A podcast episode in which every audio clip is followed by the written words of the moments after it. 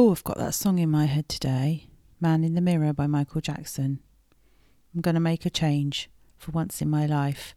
It's going to feel real good, going to make a difference, going to make it right.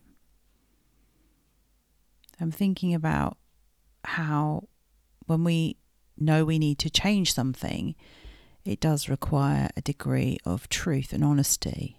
Can you go to the mirror, look yourself in the eyes, and tell yourself the truth?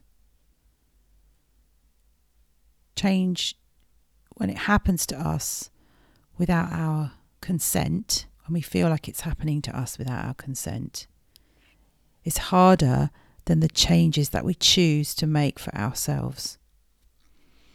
Although often it takes something life threatening or catastrophic, a crisis, to force us into changing our lives. Change is very powerful if you take back your power and you put the steps in place to make it happen. I think the very thing that we're scared of when we go through change is our feelings. There's a lot of loss in change that gets overlooked. There's a lot of loss in any endings, and after endings follow new beginnings but you can't really have one without the other. And in order to navigate all of those big, heavy feelings, you need to trust yourself. You need to know that you can handle it. And then when you get through the other side, that's where the magic is. That's where the magic is.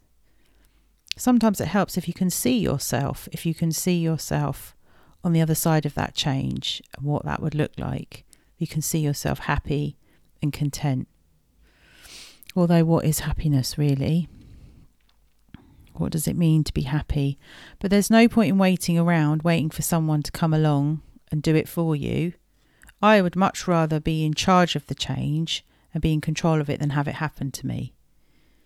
At the moment, there's things going on in my life where I don't feel like I'm in control of it, and I had the chance to change it before COVID, and I didn't. And so now I regret that. I regret that in some ways and there's lessons for me to learn in this. So don't wait. If you know you need to change, take action today. What one thing can you do today to move yourself closer in the direction you want to go? You can always write your story and make it end the way you want it to. You always have a choice to do that. And there's celebration here, and there is good stuff here, but it's on the other side of feeling all those deep feelings. And I think it's much better to take action and do it on your terms and have it forced upon you.